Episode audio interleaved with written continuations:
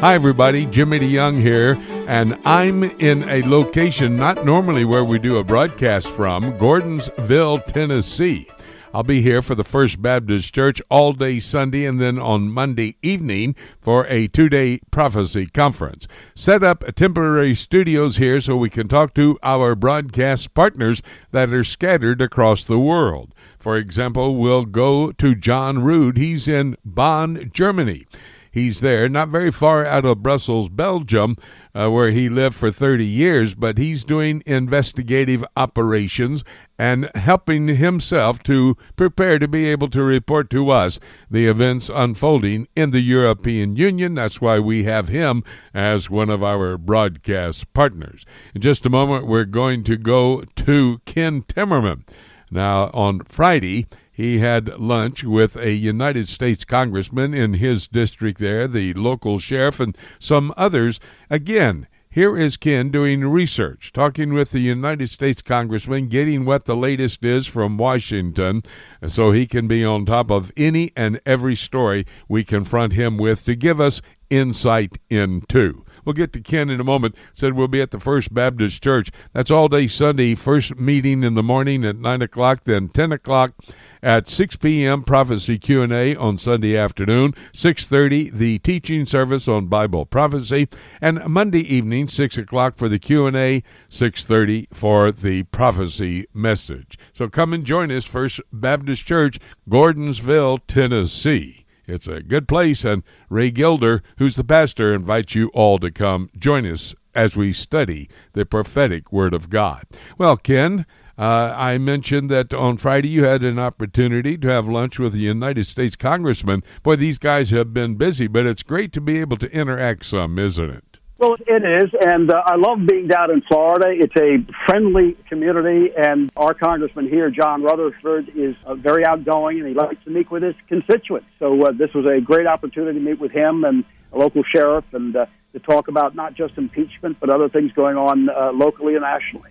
You know, that is so important, I do believe, because these guys are to represent us, not represent necessarily, represent us in Washington. We elect them to be our man or woman who would go there to Washington and speak our thoughts, not necessarily only their thoughts. And of course, when you meet and have opportunity to talk with them, you can find out where they're coming from, encourage them on the policies we want them to take care of there in Washington. Well, that was great. I think everybody ought to follow that example.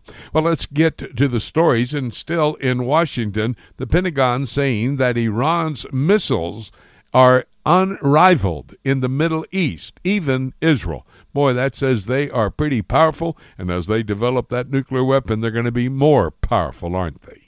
Well, that's right. Now, what happened is that the Defense Intelligence Agency this week released a new report. Uh, it's been doing these reports on Iran's military power for the past three years. So, this is the second installment of this report. So, they go through the Iranian military, its capabilities, what they're doing, uh, what their ideology is, and uh, are they able to project power? And clearly, missile capabilities is, is the key thing for them today, in addition to the Quds Force which gives them boots on the ground in Syria and Iraq. And as you say, uh, the Pentagon has confirmed what we all know, which is that Iran's missile forces, which are not just based in Iran proper, but are in Lebanon, in Syria, and in Gaza, aimed at Israel, are by far and away the most powerful and most numerous, certainly, of any missile force in the Middle East. They've got 120,000 at least missiles bracketed on Israel that dwarfs anything the Israelis have got. Did you hear what uh, Ken had to say? They're there, located, those missiles in Gaza, and that would be under the usage by the Islamic Jihad, who sent at least 448 into Israel. Good to keep this information going. By the way, uh, they started their development of a nuclear weapon of mass destruction with the technology and then the technicians from Russia. And as we look at it today, Ken, Russian arms going into the Middle East almost unstoppable.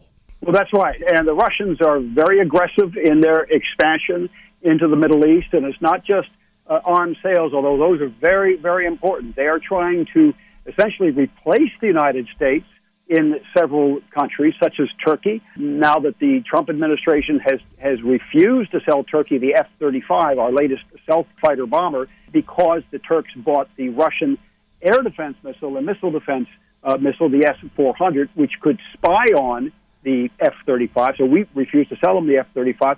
So now the Turks are going to Moscow to get new aircraft, the Su 35, the Sukhoi 35. Egypt is also in that position. So the Russians are expanding arms sales and expanding their position on the ground. You see now Russia reconstituting this alliance that it had in the Middle East during the Cold War, when, remember, Gaddafi in Libya was a client, Assad in Syria was a Russian client, Saddam Hussein in Iraq was a Russian client. That ended after the Cold War, but now uh, Putin is trying to reconstitute that alliance. So we're going back. It's kind of like back to the future, Jimmy. We're going back to the to the 70s or the early 80s with Russia and the United States facing off in the Middle East. And we've already talked about Russia giving support with their missiles and also the atomic weapons, the weapons of mass destruction to Iran. They are passing along that technology, those weapons, to the Houthis, who are a proxy organization for Iran there in Yemen just below Saudi Arabia and putting them in a position where they now say that they can hit vital targets deep inside Israel. Boy, this is only enhancing the capability of Iran and others to go after the Jewish state. That's right. So the anti Israel alliance is being led by Iran, not by Russia. Is that the Russians in the Cold War were supporting all of the states who were against Israel, and Russians were anti Israel. Today, it's not quite the same. You have um, Putin and uh, the Russian military in Syria who are essentially green lighting Israeli airstrikes on Iran- Iranian bases in Syria. So there is a very major difference between now and the Cold War. Now, you mentioned the Houthis in Yemen. This is very significant. This is a recent statement uh, this past week by one of the Houthi generals saying that they also are part of the anti Israel alliance. That was not the case uh, just weeks ago. They had never made any statements that I'm aware of uh, about Israel. So this is the first time we see the Houthis joining a political strategic alliance with led by Iran against the Jewish state. Haven't looked at Libya in a long time, especially with the absence of Colonel Gaddafi. Uh, but when we think about the fact that Russia is getting involved there in Libya, should America be much concerned about that, Ken?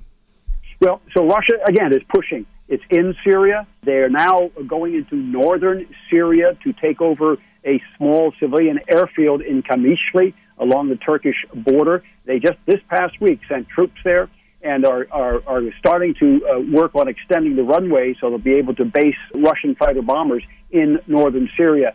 In Libya, they have signed up now to support General Haftar. This is the uh, former Gaddafi general who has defeated ISIS in his part of Libya, in Benghazi and eastern Libya. And uh, the Russians are supporting him against this loose, failed EU and UN supported government in Tripoli. I've got to tell you, Jimmy, I, I, I kind of see this differently than a lot of analysts. Uh, people think that Donald Trump is ceding the Middle East to the Russians. I don't think that that's really the right way to look at this. I think I think the president looks at this and says, "Hey, if the Russians want to go into places like Syria and places like Libya and restore law and order and defeat the jihadi Islamist guerrilla groups, their terror groups, hey, why not? That is not a conflict with America. That is actually Russia doing our bidding and accomplishing one of our security goals. Now, true, the Russians will then have a foothold in those countries. But as I said before, they had those footholds in much more powerfully during the Cold War in the 70s and the 80s. So I don't, I'm not quite sure that we have a great deal to fear from that today. Remains well, to be seen, but I am not one of those fear mongers saying the Russians are everywhere. Watch out for the Russian encroachment in these different parts of the Middle East. My my real uh, touchstone would be how is Putin's relationship with the Israeli Prime Minister Benjamin Netanyahu or somebody else. They have had a very good relationship up until now. If that relationship sours, then we could go into some a, very different strategic situation. And I basically agree politically, but again, I have to think about my DVD documentary, President's Politics and Prophecy, and the Lord has always and will continue, even in the end times, to use political leaders to set the stage for Bible prophecy to be fulfilled and uh, it seems like Russia and all of its cohorts found there in Ezekiel 38 lining up ultimately to turn against the Jewish state. Talk to me about Iraqi spy chief warning that Islamic State is rebuilding. We don't have uh, but a couple of seconds. What do you know about that? Well, this is something that I reported on last year when I was in Mosul uh, at the end of 2018 and spoke to one of their, their intelligence uh, chiefs uh, at that time. Uh, it's not a surprise What's surprising is just to see that this particular general, who heads the federal intelligence uh, organization, uh, General Al Awlaq, is saying this publicly. He's saying that ISIS is is uh, basing in Turkey. Uh, it is uh, reconstituting its networks. It has access to money and weapons. We should be very careful about this. This is a a, a serious warning. Yeah, and I want to tell you, we started this conversation with Ken he, on Friday, had lunch with his United States congressman there in Florida. We conclude with him going into Iraq, talking to a major player there. So he's been at the areas, talk with the people, helping giving him insight into what is happening in this world. That's why we go to him for geopolitical events unfolding. Ken, thank you so very much for your excellent report. Have another conversation next week. Jim, it's always my pleasure. God bless. We're going to take a break when we come back. David Dolan standing by. He has a Middle East news update. That's all ahead right here on Prophecy Today.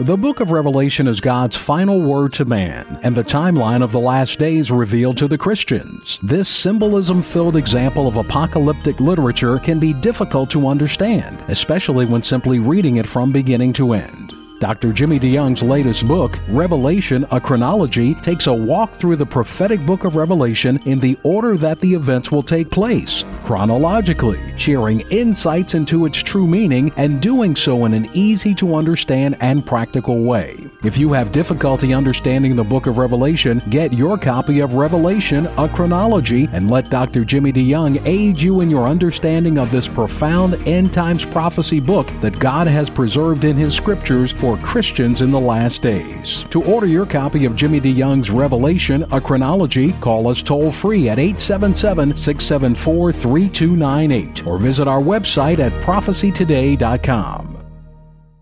Prophecy Today is heard all across the USA on the Prophecy Today radio network, but also it is heard around the world through our website at prophecytoday.com. And Jay, there are many other features on our prophecytoday.com website, like daily news updated out of the Middle East as it pertains to what's happening prophetically. Special reports can be heard right on our website at prophecytoday.com. We have prophecy Q&A available for you. Questions asked in the past can be answered on the website website if you just check it out and go to that particular spot. Prophecy quiz is available, and parts of our Prophecy Today program, if you should miss any part of it, will be heard the next week right here at prophecytoday.com. And don't forget, you can even email your questions to us for our live radio broadcast. Just go to our website at prophecytoday.com. You'll be amazed, you'll be surprised at what you'll find on our website. Be sure to visit us at prophecytoday.com on the World Wide Web. Welcome back to Prophecy Today. Jimmy DeYoung. I'm here in Gordonsville, Tennessee. We'll be at the First Baptist Church on Sunday and Monday, a two day prophecy conference. Ray Gilder, who is the pastor, inviting everybody to come on Sunday, we're going to have two services in the morning, 9 and 10, and then in the evening, 6 p.m. prophecy Q&A, 6:30 our teaching service. Come join us, First Baptist Church, Gordonsville, Tennessee. That's where our temporary studios are set up right now.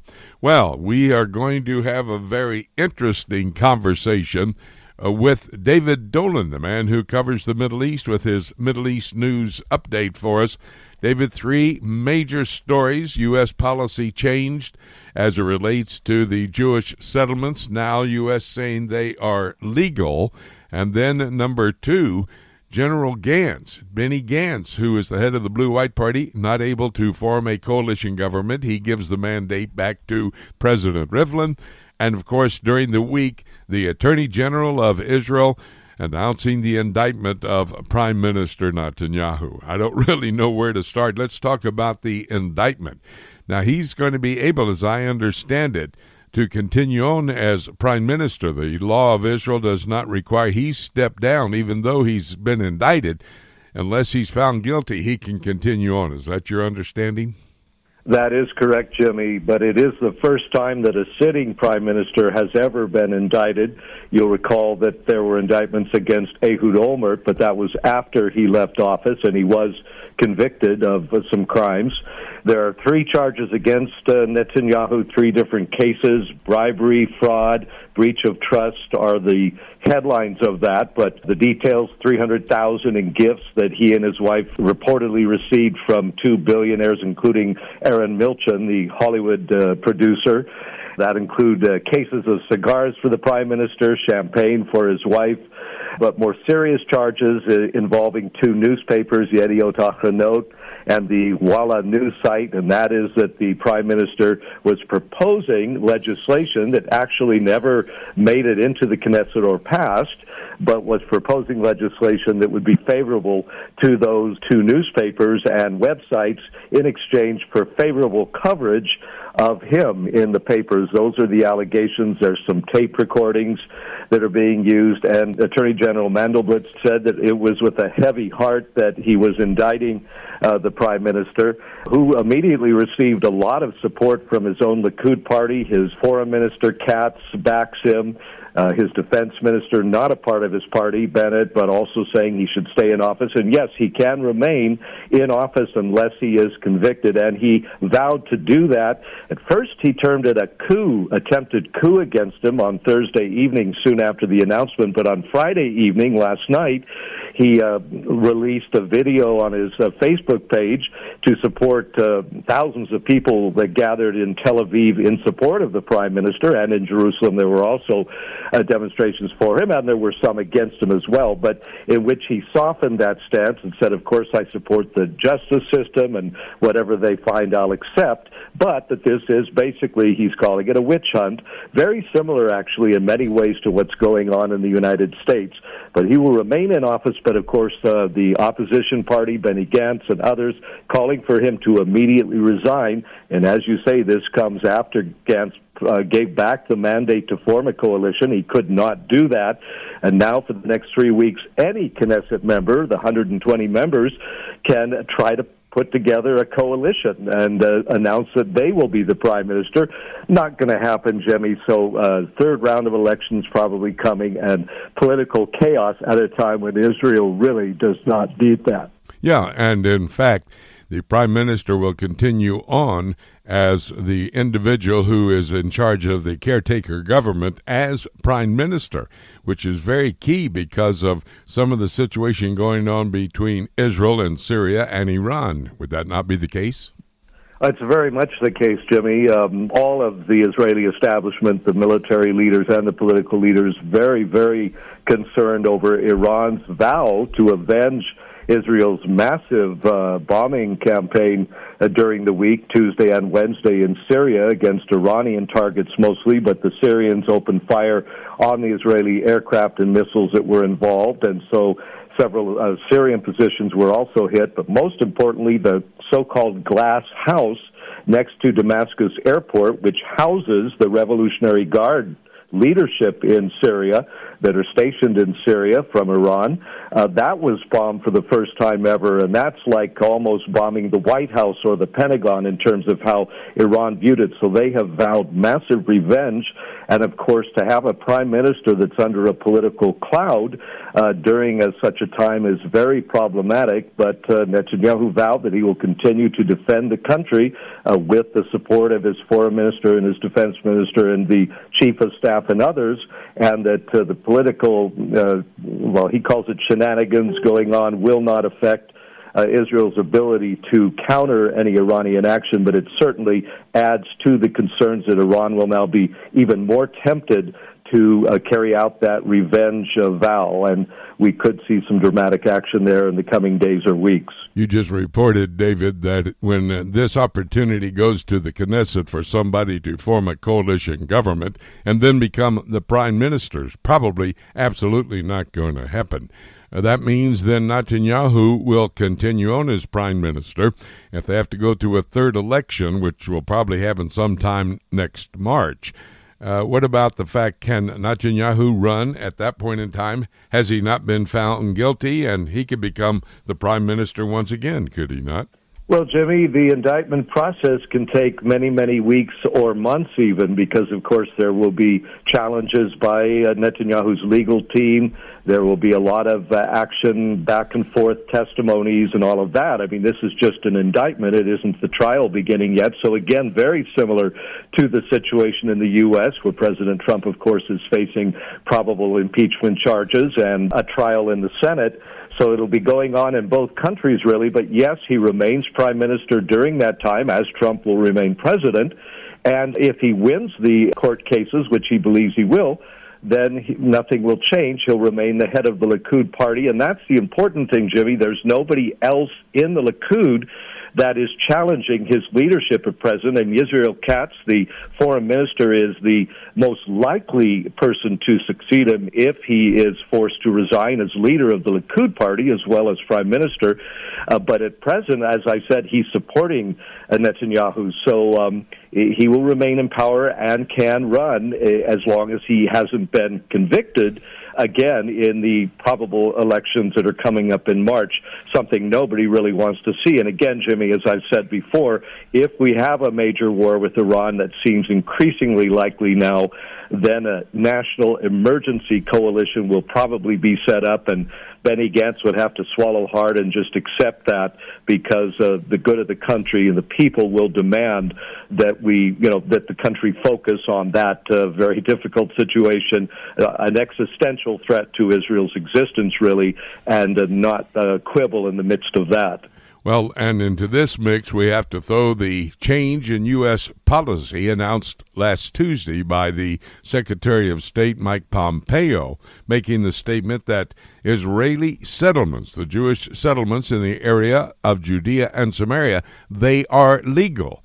Back in uh, 2015, then the Secretary of State, John Kerry, announced they were illegal the United States changing that policy. How does this fit into everything going on?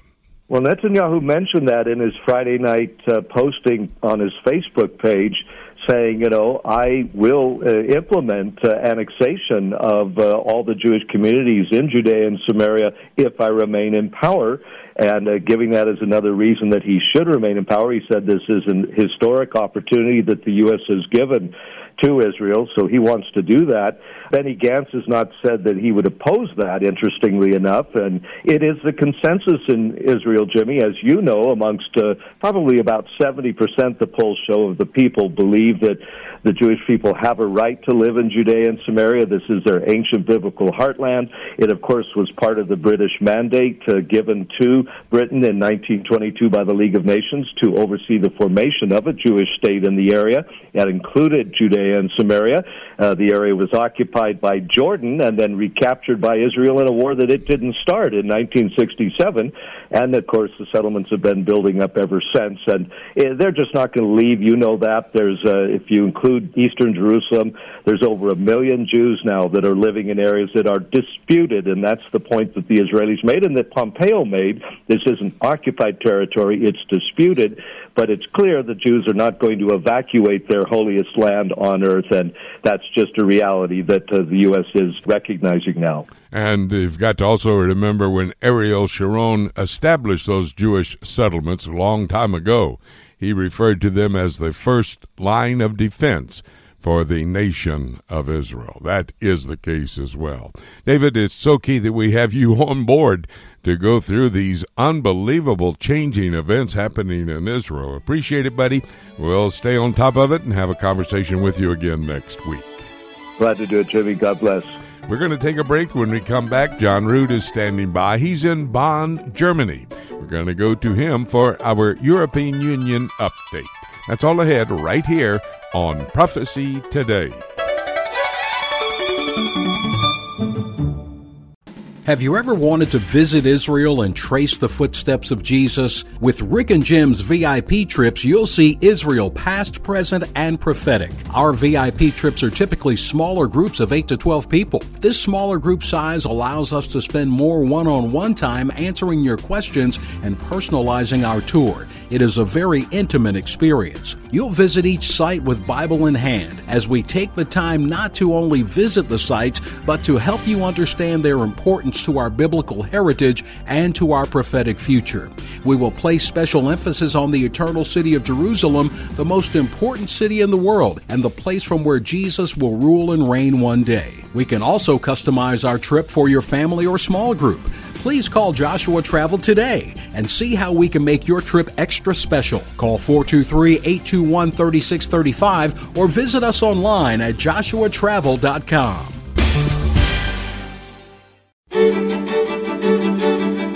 Hi, everybody. Jimmy DeYoung, and welcome back to Prophecy Today. We move into our second half hour. We're going to be going to Germany in the European Union.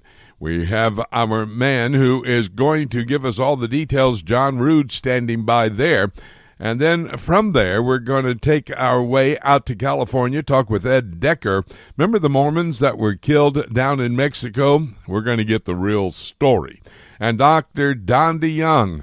On Thursday night, there was a meteor shower. I went out to see it. It was too cloudy for me, but Anyway, we'll talk about meteor showers and how that is a display of the glory of the Lord. All of that on this half hour. I Want to tell you that tomorrow, here in Gordonsville, Tennessee, where our temporary studios are set up, we'll go to the First Baptist Church for a prophecy conference, two day prophecy conference, all day on Sunday and then on Monday evening. Two services Sunday morning, 9 and 10 and then at 6 o'clock q&a 6.30 the teaching service both on sunday night and monday night as well ray gilder invites all of you to come join us as we study the prophetic word of god first baptist church in gordonsville tennessee all right, let's go to John. John, uh, wow, we talked about it last week. You said you'd be in Germany.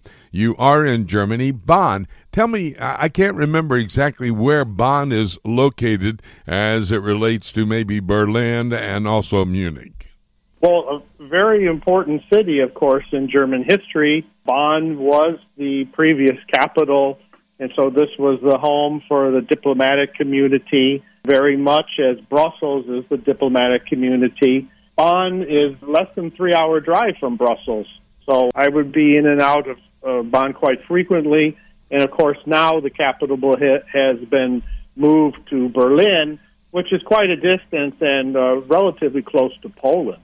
Well, that's a great opportunity for you to be there and renewing some friendships there in that location. We're glad you're able to be there, but it's exciting to have you in the European Union to report on what's going on. And let me start with this major headline. It says that Brexit may bring a real end to the British Empire, according to a top European Union official. What do we know? Uh, Donald Tusk is the president of the European Council who will be leaving.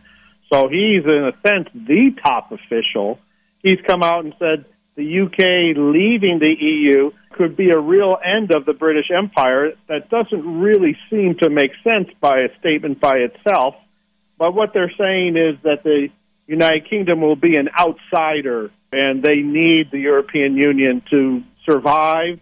So the president uh, of the commission was very clear that uh, he does not expect the United Kingdom to regain influence on the world stage by leaving.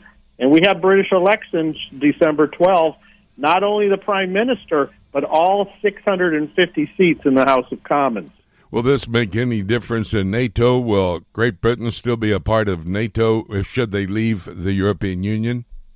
Very good point. Leaving the European Union, the United Kingdom would still be very attached to NATO, and indeed, this would be uh, very important for the electorate in the United Kingdom to realize NATO's a bit under the headlines these days, but the European Union is not able to defend themselves as it is right now.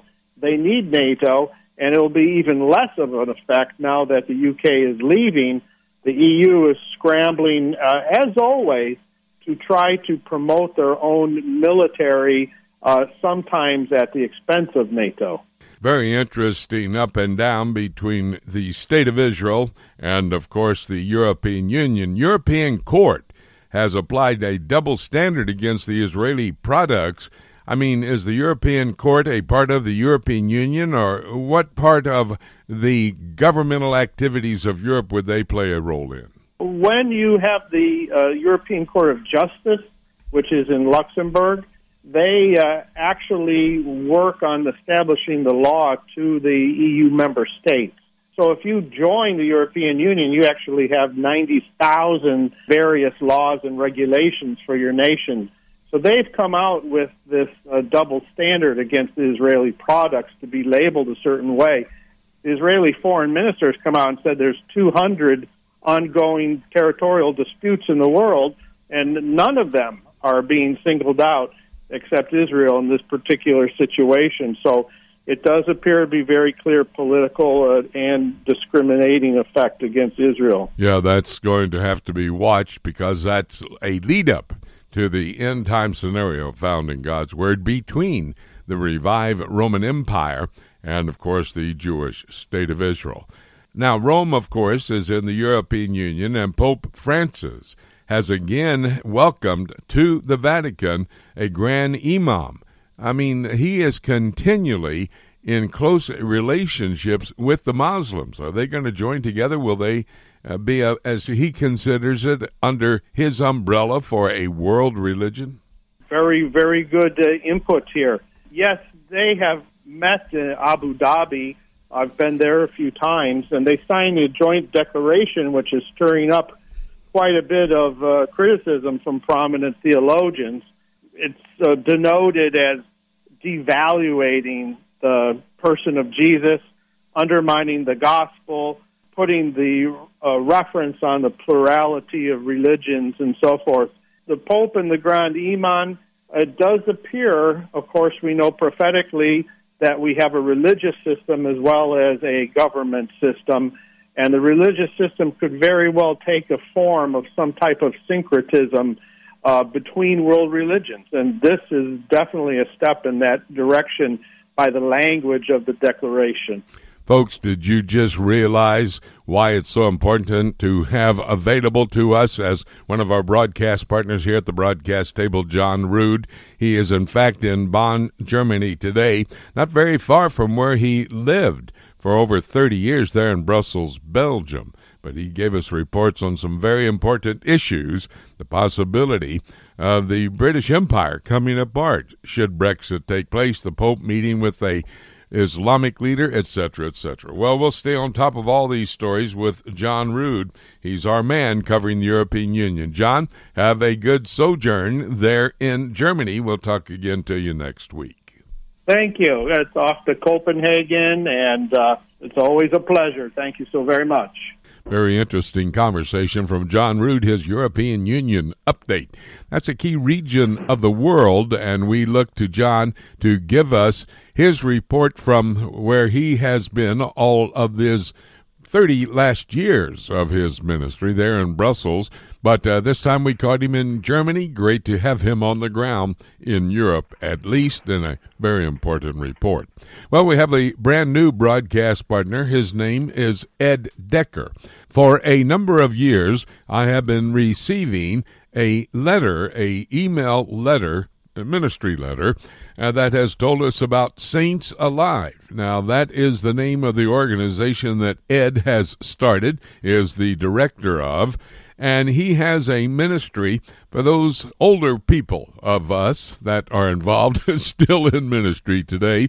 I believe Ed's in his 80s. I'm in my, well, 79 years of age, almost to my 80s but it's great to still be perking, is it not, Ed? God has it opened really up the is. door. And um, I'm having my 84th birthday on Monday, and you know, getting older but wiser sometimes. and we're still seeing fruit. You just can't lay down the ministry because you're getting old. Absolutely. I agree with that 100%. Now, for many years, you were a Mormon and then you got saved. Talk to us about that. Well, basically, I spent my first 19 years, you know, in nothingness, and I found uh, the Mormons very attractive, and particularly one that I married, and uh, ended up as a Mormon. I spent 20 years as a Mormon. I was a priesthood holder. I held many offices within the local churches. I uh, was a temple Mormon, which meant that I had taken the steps to learn all the signs and secrets to become a god myself, and and have a planet uh, that I would be the god over. I would have many many goddess wives and and procreate and have spirit babies that would come to my earth and become physical and have a chance to become gods themselves. It's sort of like a, a, a spiritual Amway program. uh, you know, my God from the earth has a God above him who has a God above him who has a God above him, and somewhere there's a great big God with a with a giant Winnebago, you know, go, coursing through the through the heavens. Yeah. Well, uh, you know, we're going to have to spend some time down the road talking about Mormonism, and I'm so glad we were able to make contact with you uh, to focus on the subject I'm going to focus on in just a moment those Mormons that were killed there in Mexico. But you started the organization Saints Alive. Just a brief point about who they are, what they do. Well, Saints Alive is a sort of a mixed up group of former Mormons who found the Lord and found out that they were being deceived by the Mormon church, that we really can't become gods. There already is one, and the job is taken. And when I got saved, as we'll call it, I, I began going back and shouting hallelujah and Jesus saves to my former, well, almost former Mormon people, and, and they excommunicated me for, for heresy, uh, for talking about the cross and Jesus only and not going to the prophet and to the priesthood as it were God's power was. And so I was excommunicated, and then I began sharing with my friends who were Mormons, and then seeing some of them find the Lord, and and uh, it just got out of hand.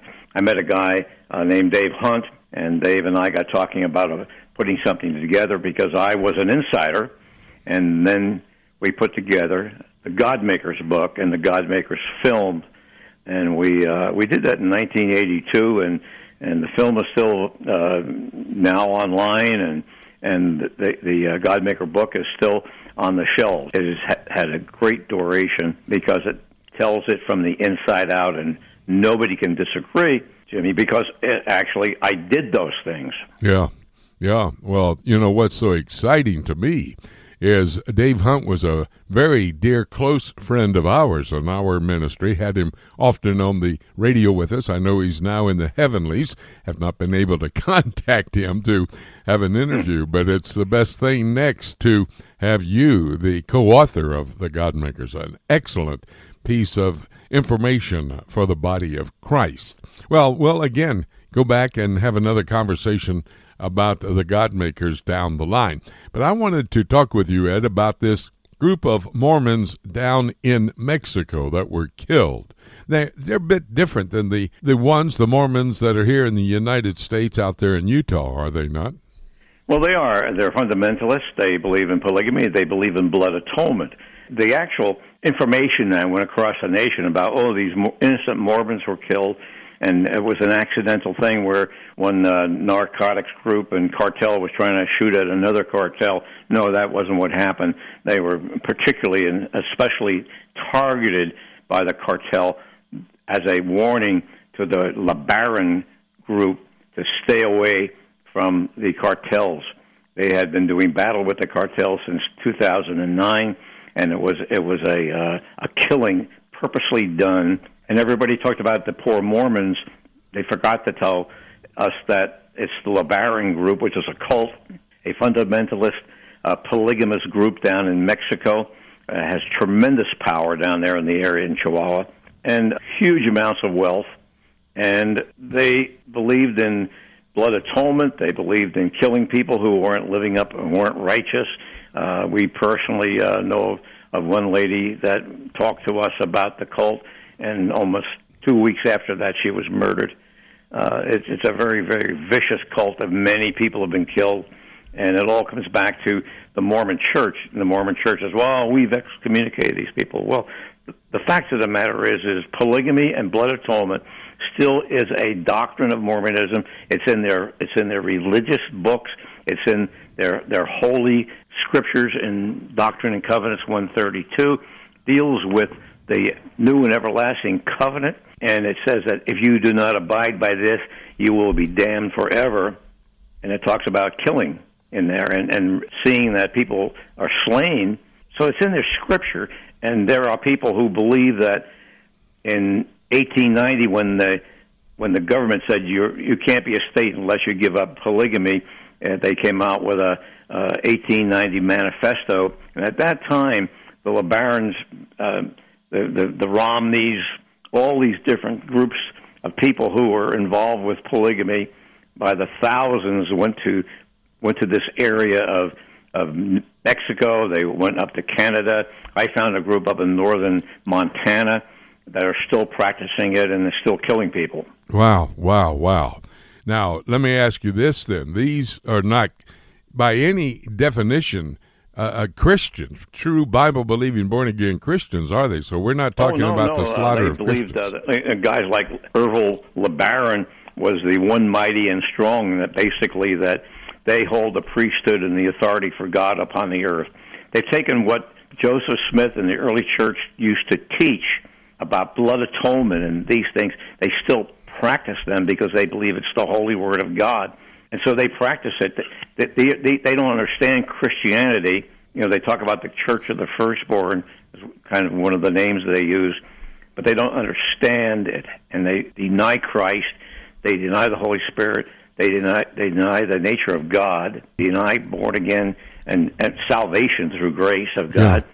So then, this was not an attack by the drug cartels in Mexico to go after born again Christians. No, no, no. This was a battle going on. They had they had in fact had kidnapped two of the two of the uh, leaders of the LeBaron group in previous years, and the the LeBarons had tremendous power and they were going after the cartels and shutting down the cartel activities.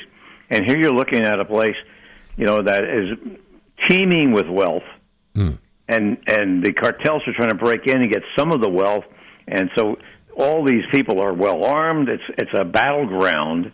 And it was just one thing that came up in the middle of a battle. Yes. Now, let me ask this in the newsletter that I received from you, and thank you for the, sending me that newsletter for these many years. Don't know how you got my address, but I'm so grateful. I've been getting it and able to read it over the years. Good. But you said, uh, what connection does Mitt Romney, former candidate for president, now a senator from out there in Utah, what connection does Mitt Romney have to this? Uh, is there any connection at all? Well, not to this particular thing. It's just that the Romneys were part of the same group of people that went down to Mexico to continue polygamy, and I guess it's his grandfather, and and then going back to the late 1800s is when the Romneys went down and settled down in the same area of Chihuahua, and they had been practicing polygamy. There's still Mormon polygamist fundamentalist Romneys living down there, unless they've fled because of this during the uh, Mexican Revolution around what is it? 1918 or something like that, the Romneys uh, fled. The, main group of the Romneys fled back to the United States. Remember George Romney, the, Mich- the Michigan mm-hmm. governor, right? And they were talking about him becoming president, and there was a whole lot of talk about the fact that he was like born and he had dual citizenship mm-hmm. in Mexico and the U.S. Wow, and wow. There, there was a lot of talk about the fact that you know he's coming from a you know even closer to the dark side of of the Romney history. So Romney is a, a guy that grew up, you know, for that time period in Mexico, and I'm sure he probably won't tell you, but I think he owns uh, dual citizenship as well. Wow. Well, this indeed is opening a bag that we want to dig into, find Mm-hmm. out what's in it. We want to talk about Mormonism. We're going to talk about the connection with the Romneys, et cetera, et cetera. So this will be the first what I hope will be a great relationship partnership. You betcha. With uh, you, Ed. Now, if somebody wanted to receive your newsletter as we're closing the conversation, how would they do that? They just write me at ed at saintsalive.com, an email, ed at saintsalive.com, or just go to saintsalive.com website and you can contact me through there. But if you contact me now, so that I know who is doing the contacting, I will send you an email, uh, a, a ebook, which is a very thick book called Decker's Complete Handbook on Mormonism. I take every doctrine of Mormonism from A to Z, and I I give you what the Mormons believe and how and why and all their support, and then I tell you what God says in His holy word about it. Wow! So it's been, a, but it's a it's a large volume. Uh, I'd be real happy to uh, if you sign up for the newsletter. I'd be delighted to send you a copy a copy of this uh, ebook for, for free. okay, well, I'm already signed up, so please send me one. I will. I'd love to have that myself. Ed, thank you so very much. Great insight into actually what's been going on. The news is always not the news when you get into the details, so we appreciate. That's right. You can't. Uh, you know, I don't know who to trust. Absolutely, you know? absolutely. Well, thank you so much, my good friend. We'll have another conversation for sure down the road. You have a good day very important conversation with Ed Decker, finding out by his report to us that the Mormons down in Mexico were not as they were portrayed in the media. And in reality, they were fighting the drug cartels down there, and they were endeavoring to try to kill off some of those people over money. Money was the bottom line. Well, we always love to go to Don DeYoung, Dr. DeYoung, who was working there at Grace College in Winona Lake, Indiana, has somewhat semi retired. He's still teaching some courses there at the college. Uh, but now is freed up a little bit to Don be able to do some of the things you'd really like to do, right? Well, certainly, Jimmy. We like to travel. We like to write. Well, traveling and writing should be your main focus because you've got so much to give. And as you travel and get an opportunity to speak and then write some of the very important items and stories that uh, you can convey and communicate to people who are interested in what is happening in the scientific world from a biblical and Christian perspective. That is really good. Congratulations on your retirement. That'll open you up, and we can have you as often as we possibly can get a hold of you. There is an amazing meteor shower that is to take place, and it did take place on last Thursday evening. Cloudy here in Chattanooga was not able to see it like I really was anticipating I could. But talk about a meteor shower. What is that, and how amazing was the one that took place on Thursday? Yes, well, Jimmy, uh, as the Earth orbits the Sun, it passes through various clouds of debris that are in space. A lot of this debris appears to be comets that have disintegrated. So they're, uh, they're pebbles, they're rocks. Of course, there's lots of room in orbit. And as the Earth uh, passes through one of those clouds, then our gravity sweeps up the particles. They fall through the atmosphere, and then they usually they burn up. They they ignite. In fact, um, these meteors are really the closest thing that we can see in space, since they're really in the upper atmosphere. Let's say uh, 80 to uh, 100 miles high. But they do light up the sky. Sometimes we call them shooting stars. But of course, stars don't shoot. They're just uh, small particles falling through the air and vaporizing. Happens several times during the year when we go through one of these um, clouds, and then we have what's called a meteor shower. On occasion, there have been even uh, quite extreme. They call it a meteor storm. They're kind of rare to have a major show, and they're very unpredictable. Jimmy, you never know whether you're going to just see one or two meteors per minute, like you can do any night, or whether you'll start to get um, uh, almost like the sky is falling. It's hard to tell. Now, the one that we had here in November, cloudy here in the Midwest, so there wasn't much to see. It does take a clear sky, of course, to see these objects. Well, this is not as rare an event as uh, they're promoting in the media. Well, there are dozens of meteor showers during the year, um, major and minor ones. And uh, we have several this fall. Yes, we had the one uh, this week, November. There's even a, a, a more uh, dramatic one in December. And really, the brightest one of the year is typically in August. These are just times when uh, uh, clouds that we are passing through have that kind of history. No, the one that we uh, have presently is not all that dramatic, but it is a meteor shower. and you never know um, just how many uh, pebbles are going to be in our vicinity, and it can show up and uh, and be very dramatic or be less of a show. Actually, during my uh, years of stargazing, I see more meteors, more of these shooting stars when there's no shower, but just getting away from the city lights mm. on a on a clear on a clear night. And another uh, challenge, Jimmy, uh, the best time to see these is from midnight and on. Mm-hmm. As the Earth is spinning and orbiting the sun, we sweep them up after midnight. Before midnight, you, they have to catch up with us.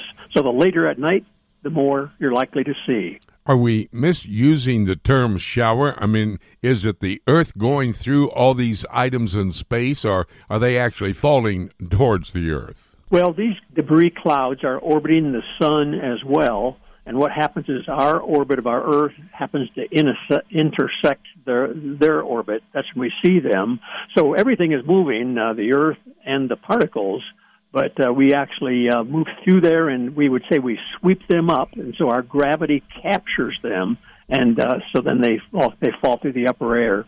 Now, some of these particles, Jimmy, are large enough that they do not vaporize, and uh, they'll survive the trip and hit the ground, and then they become a meteorite, and people collect those. Um, these are either made out of metal or rock, and they're, they're rather rare. These rocks from space that can be found on the ground. But all of this a part of God's creative act there in chapter 1 on the fourth day, right? Well, it certainly is, Jimmy. And furthermore, um, these meteor showers, I've, uh, I would say, are showing um, the, the growing old of the Earth. Uh, if these were previous comets that have disintegrated, they're gone and now sweeping up their debris. I think uh, it's just all a demonstration that the Earth is growing old, waxing old like a garment, as Scripture says and uh, wearing down. And uh, of course, someday uh, the Lord will return and make a new heavens and new earth because this present one is fading away. And until that time, as Psalm 19 tells us, the heavens do declare his glory. And it's great to be able to watch all of these things happening, isn't it? Well, it certainly is. It's part of the beauty of space. Yes, even in a in a a, world that's uh, far from perfect, under the fall, under the curse, we can still see the beauty and the way the Lord has set up this whole system for our well being. And uh, meteor showers are just another dramatic sign of God's presence and His control over all things. Don, I want you to keep us in touch with you in any writing of articles or pamphlets or books or whatever because we want to be able to promote that right here on Prophecy Today, make them available in our Prophecy bookstore now that uh, you've kind of laid aside some of your workload there at the college and will be freed up in your time of retirement. But we're not going to let you rest, buddy. We're going to keep you reporting on all of these exciting heavenly events, and we're so glad you're available to us. Thank you, Don. Thank you, Jimmy. Look forward to it. Great conversation with Dr. Don DeYoung. Well, we're going to have to take a break right now. On the other side of the news at the top of the hour, we're going to have another of our broadcast partners, Dave James. He's standing by. We'll have our weekly conversation. That's all ahead, and I'll take a look at the book as well here on Prophecy Today.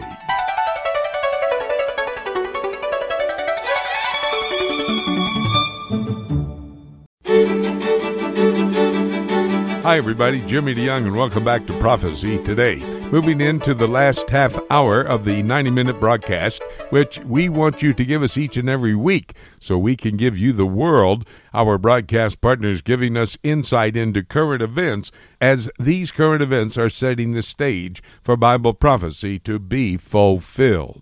Would you do me a favor? Answer my poll question. It's on my website, prophecytoday.com. If you go there on the home page, scroll down the left hand side, you'll find the question. Now, here's the question The United States has passed a resolution that gives the official name of the Temple Mount in Jerusalem as the Muslim name for that site, Haram al Sharif. The Bible calls this sacred site the Holy Mountain. That's used 42 times in the scriptures in some 19 verses. Does this set the stage then for Zechariah chapter 12 and verse 2, Jerusalem, the center of controversy in the last days, to be fulfilled? Now that's the poll question. If you will, please answer that question. It's at prophecytoday.com. We now bring to these microphones David James. We have a weekly conversation right here on Prophecy Today, and we focus on an issue uh, that the body of Christ needs to understand from a biblical perspective. It'll help the Christian walk for each and every one of us, and that's why I enjoy having these conversations with David. David, uh, this weekend you're headed for Hungary where you and your family were missionaries there with Word of Life for 16 years. And by the way, that's where your son and his family are now serving the Lord as missionaries as well. Is that correct? Uh, that's right, Jimmy. You know, I'm I'm really looking forward to teaching the students at the Bible Institute, and this is the 25th year anniversary of when we first opened the school back in 1994. I'll be teaching signs, wonders, and the charismatic movement to the second year students, and that's a course I've been teaching in one form or another for over 20 years. This will be a shorter trip this time around, and so I'll be getting back next Saturday evening, be home for a day, and then head to Chattanooga for the School of Prophets conference on Monday, where I'll be teaching God's plan through the ages once again, and then I'll be home for a few weeks until I head out to the Philippines again the first week in January. Well, that's a great opportunity in all of those locations you're talking about. We're looking forward to seeing you here in Chattanooga, 1st of December. If you want information about the School of Prophets, go to my website, prophecytoday.com. There's a rotating banner at the top of the home page, and it'll come around and give you information about uh, the School of Prophets conference here in Chattanooga, the dates, which will be December the 2nd through the 5th, but also the location where we're going to be staying, where the conference will be held, what it'll cost you to come and join us, or by the way, you can get it through streaming video if you'd like to take it that way. So go to the website, prophecytoday.com. This is going to be a very important course for our students at the School of Prophets. David, for the last several weeks, Kanye West has been in the news on television and wherever you can read or hear the news, and he's been the subject of countless articles and discussions on social media. You would almost have to be living in a cave to not know about this, and so maybe we're a bit late to the party. Uh, but I don't think we wanted to jump on it right away. We just wanted to stand by and watch and see the situation. Explain what's going on.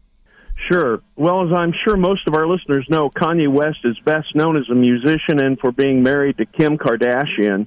Uh, he has a reputation for being egotistical and arrogant, something he put on display back in 2009 when he crashed the stage at MTV's VMA Awards with Taylor Swift as she was receiving her award for Best Female Music Video of the Year.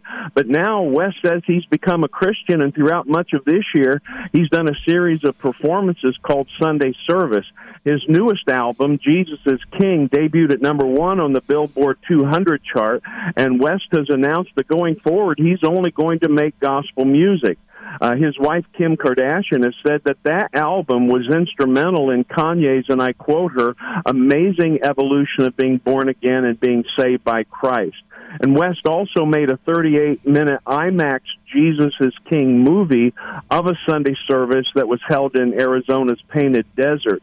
And then this past week, he took Sunday service to Joel Osteen's church, and I watched part of that service and the entire Q&A with Osteen. And afterward, uh, Fox News interviewed quite a few people who had been in the service, and they only had positive things to say.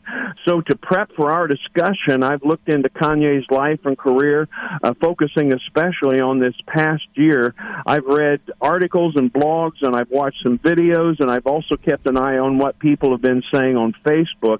And I can say that Christians are very polarized over this, with some being excited and positive, while others range uh, from being skeptical to cynical, saying it's nothing more than a scam and a marketing scheme, but with most probably falling somewhere in the middle, being cautiously hopeful and just waiting to see how this all plays out. David, you just mentioned doing some research into Kanye West's background. So maybe that would be a good place for us to start, since most of our listeners probably do not know much about him. Well, he was born in Atlanta and raised in Chicago after his parents were divorced when he was about three. Uh, his dad was a Black Panther in the 60s and 70s before he took up journalism, and he later became a Christian counselor. His mother was a professor, and when Kanye was in fifth grade, she took him to China where she taught for a year. And he says that he grew up in church going two to three times a week. During his career, he's been a rapper, a singer, songwriter, record producer, entrepreneur, and fashion designer. And uh, in 2009, the year of that incident with Taylor Swift, West was named top male artist of the year by Billboard magazine. Now, at just 42 years old, he's won 21 Grammy Awards with over 140 million records sold worldwide, mm. making him one of the best selling musicians of all time. In 2013, West and uh, Kim Kardashian announced the birth of their first child, and they were married the following year. Then in 2016, he was admitted to the UCLA Medical Center for psychiatric observation and dropped out of the public eye for about a year. He's claimed to be a Christian going back to at least 2004 when he said in an interview, I will say that I'm spiritual. I have accepted Jesus as my Savior, and I will say that I fall short every day. Uh, but more recently, he said that he's had many problems in life and that he's served what he calls the gods of ego, money, pride, and fame. And he's also said that at one point he became addicted to opioids, and he's also talked about a serious problem that he's had with pornography. David, uh, let's move on to what Kanye West has been doing and saying concerning what he says is his relationship with Jesus Christ. Well, back in January, he began rehearsing for a series of performances called Sunday Service with a choir group, and those services include a combination of hymns as well as secular songs that have been rewritten with Christian themes. Uh, they've been holding these every Sunday since April, I think it is, at, at various venues all across the United States, including at his ranch out in Wyoming, on college campuses, even at the Forum in Los Angeles, as well as Adidas headquarters, which I think is one of his sponsors. And then this past Sunday at Joel Osteen's church in Houston. Uh, apparently, West is being mentored by the pastor of Placerita Bible Church out in California, a guy named Adam Tyson, who had this to say about his first meeting with uh, Kanye West. He said, I first spent about three hours just going through the gospel, making sure he understood clearly about the atonement of Jesus, that God is holy, that we're sinners, that Christ came to die in the place of sinners, and that by repenting and believing in him, we could have eternal life. And to this, Kanye responded, Hey man, I told you I've been radically saved. I believe that message and I want to get that message out to the world. Then going on describing what happened in his life, West has said, I was just under the weight of my sin. I was being convicted that I was running from God and I knew I needed to make things right. So I came to Christ. I came out of darkness into the light. And even when someone cusses around him now, he's been known to say, Hey man, you can't cuss when you're with me. I'm a born again Christian. Christian. Then on November 4th, Fox News reported that a pastor who attended a Sunday service in the Baton Rouge area praised West, saying that over a thousand people raised their hands to commit their lives to Christ, uh, calling it a new wave of revival. Hmm. Very, very interesting. Well, it uh, probably would not be a surprise to anyone that know you and I and we have serious problems with Joel Osteen's ministry and his message. But Kanye's been there. He got quite a lot of attention, didn't he? That he did. Well, let's first talk about Osteen's Lakewood Church. It's a non denominational megachurch in Houston with around 52,000 attendees per week, and if you can imagine that.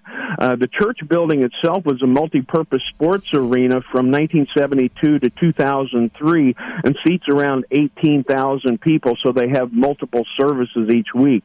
The church was founded by Osteen's father and was originally called Lakewood Baptist Church, and uh, Kanye Kanye West has been criticized for going there because of the church's word faith teaching and, and what I would call Osteen's over the top power of positive thinking and prosperity message. And, and I want to make clear that I'm not defending either West or Osteen, but I think we also need to be honest and fair. As I mentioned earlier, Osteen and West had a Q&A at one point, and Osteen asked him, we've all seen, you know, something happen in the last year or so, not where you were back then. Maybe you could speak a little bit to the transition, you know.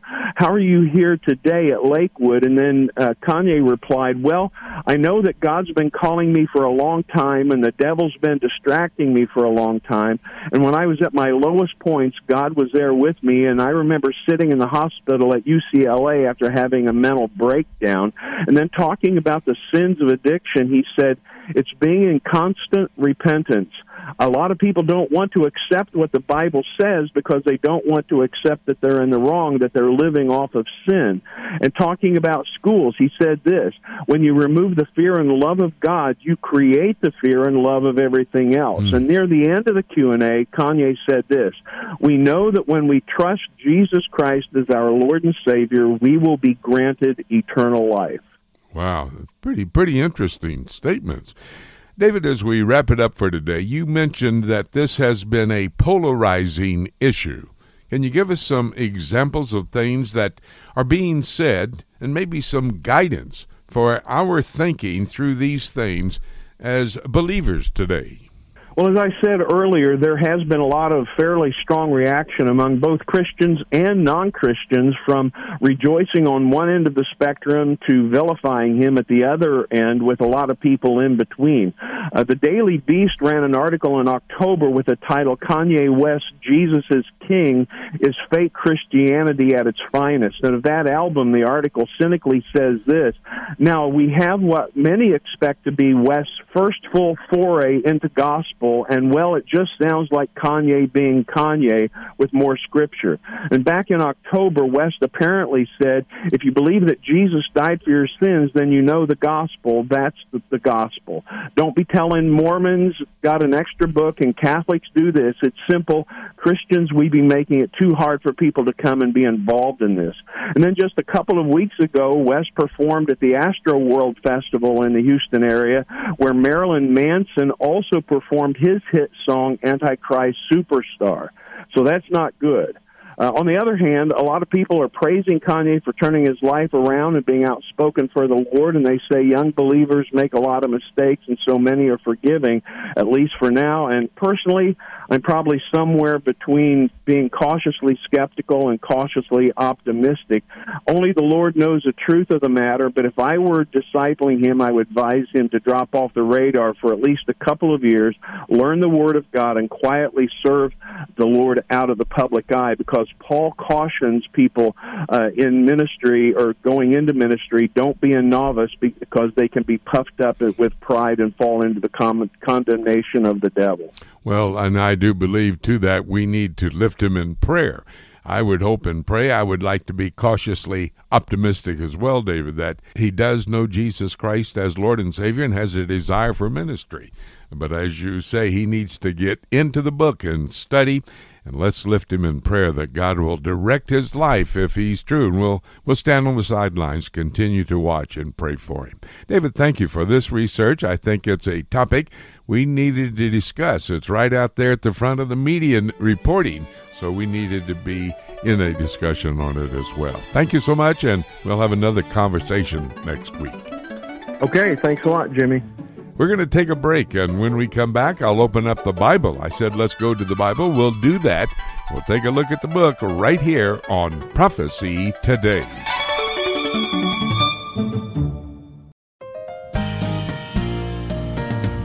Hey everyone, this is Dave James with the Alliance for Biblical Integrity. You hear me each week discussing current theological issues with Jimmy DeYoung on the Prophecy Today weekend broadcast.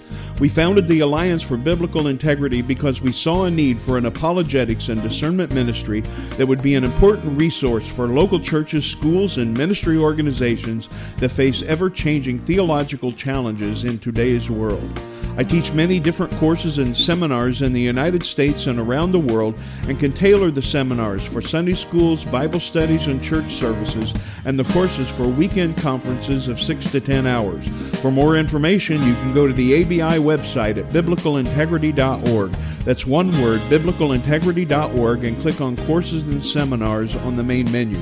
You can also contact me personally through the contact page on the ABI website. I look forward to hearing from you.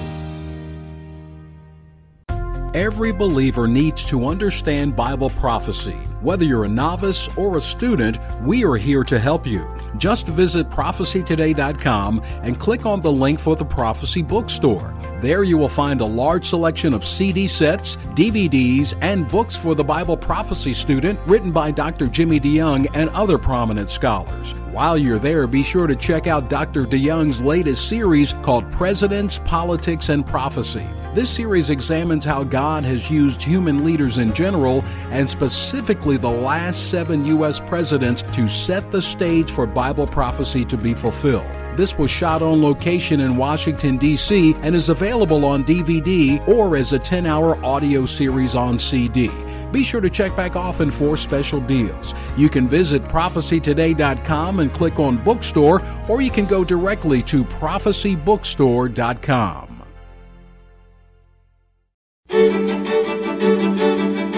It's time right now here on Prophecy Today for us to take a look at the book.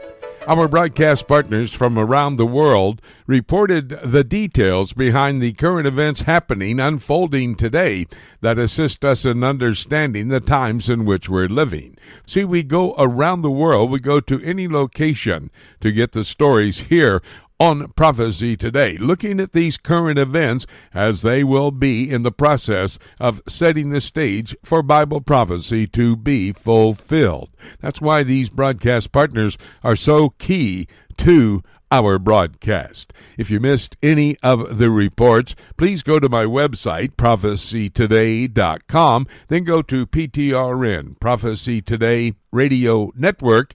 When you get there, you'll see that all of the interviews with my broadcast partners today have been archived and ready for you to be able to listen at your convenience. And do me a favor, if you will, you've got some friends or people you may know who are interested in Bible prophecy. They've not heard about our broadcast. If you will send them a note, an email, or a text, let them know how they can get into our website, where to go to listen to these reports. It will enhance their understanding of the times in which we are living. Again, that address, prophecytoday.com.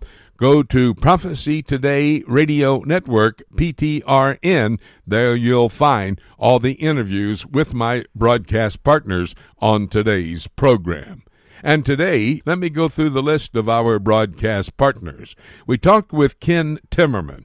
Ken looks at all the international activities that are unfolding, geopolitical events, and reports us the details behind these events. In fact, Ken Timmerman on Friday, before we did the broadcast today, he was able to visit and have lunch with a United States congressman down in Florida, getting updated on what they are thinking about the geopolitical activities as they focus on Washington, D.C. today. Well, Ken reported about Iran. They're a major player as you look at them in Ezekiel chapter 38 and verse 5, where they're referred to as Persia. Persia is modern day Iran. And I want you to understand that when Ken was talking about Iran's missiles unrivaled in the Middle East, he was talking about the fact that Iran, that Islamic State, is so powerful. They have weaponry the best in the Middle East and they're developing nuclear weapons of mass destruction. Even though there was a nuclear deal that President Obama put in place and then Donald Trump departed from we understand they're continually making progress to develop that nuclear weapon of mass destruction. Iran, a real threat in the Middle East, to the European Union, and even to the United States.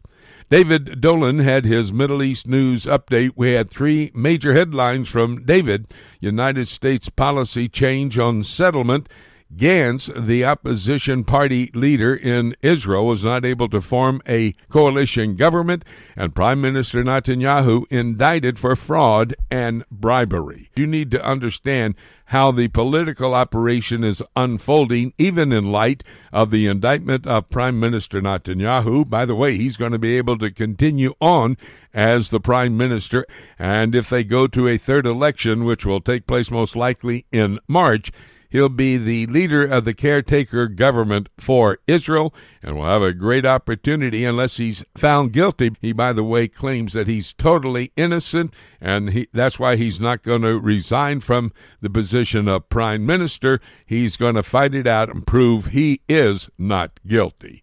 You see, we look at the activities of political leaders as they are helping make the decisions that will set the stage for Bible prophecy to be fulfilled. That's exactly what we have done as it relates to what's going on in Israel. John Rood, he was in Bonn, Germany, not very far down the road from Brussels, Belgium, where he's lived for over 30 years. His purpose, of course, for being there, he was getting more information about the European Union so he could give us more insight when he comes to the table. This time we had a conversation about Brexit, which could cause the end of the British Empire. Well, that may be one empire that will fall. There's another one, the revived Roman Empire, which will come into place in the end times. Daniel chapter 7, verse 7 talks about the ten horns. Verse 8 in Daniel 7 talks about the little horn. The ten horns would be the revived Roman Empire, according to Daniel 7, verses 23 and 24 and that little horn would be the Antichrist. All players in the end times. Ed Decker, a former Mormon who has come to know Jesus Christ as Lord and Savior, gave us the real story behind the murder of the Mormons there in Mexico. You need to hear this story. And as we reveal what the truth is on this murder of the Mormons in Mexico, you'll see that instead of being what many thought would might be the martyrdom of Christians. No, Mormons are not Christians according to the Word of God, uh, but they may well be a part of that one world religious operation that will be headquartered in the city of Rome, Revelation chapter 17. And then Don DeYoung, he came and we talked about the meteor shower that took place on Thursday. I went out to try to see the shower. It was too cloudy here where I was at that point in time, but some say it was an unbelievable, beautiful display of how the Lord's creative events on the fourth day of creation, when He brought stars into place, He simply said four words, and the stars also. They appeared, and they've been in the sky ever since. And this meteor shower was simply a display of God's glory, according to the book of Psalm, chapter 19. The heavens declare the glory of the Lord. And as we look at creation, we can know then Bible prophecy is true, creation absolute, Bible prophecy absolute as well very interesting man we talked about, Kanye West, and his Christianity. He claims to be a born again Christian. David James and I discussed that possibility, and we exhorted you at the end to pray for him. A young Christian needs to have our prayers and needs to grow in the Word of God. Well, you can tell by my rehearsal of all of these conversations with my broadcast partners that each and every one of them gave us information as to how close we may well be to the next event that's going to happen. That's the rapture of the church. In truth, there is no prophecy that has to be fulfilled before the rapture. That is an event that could happen at any moment. And having said that, basically nothing left for me to say except let's keep looking up until. Thank you so much for joining us today. This is Jay Johnson inviting you to join us again next week for more of Prophecy Today.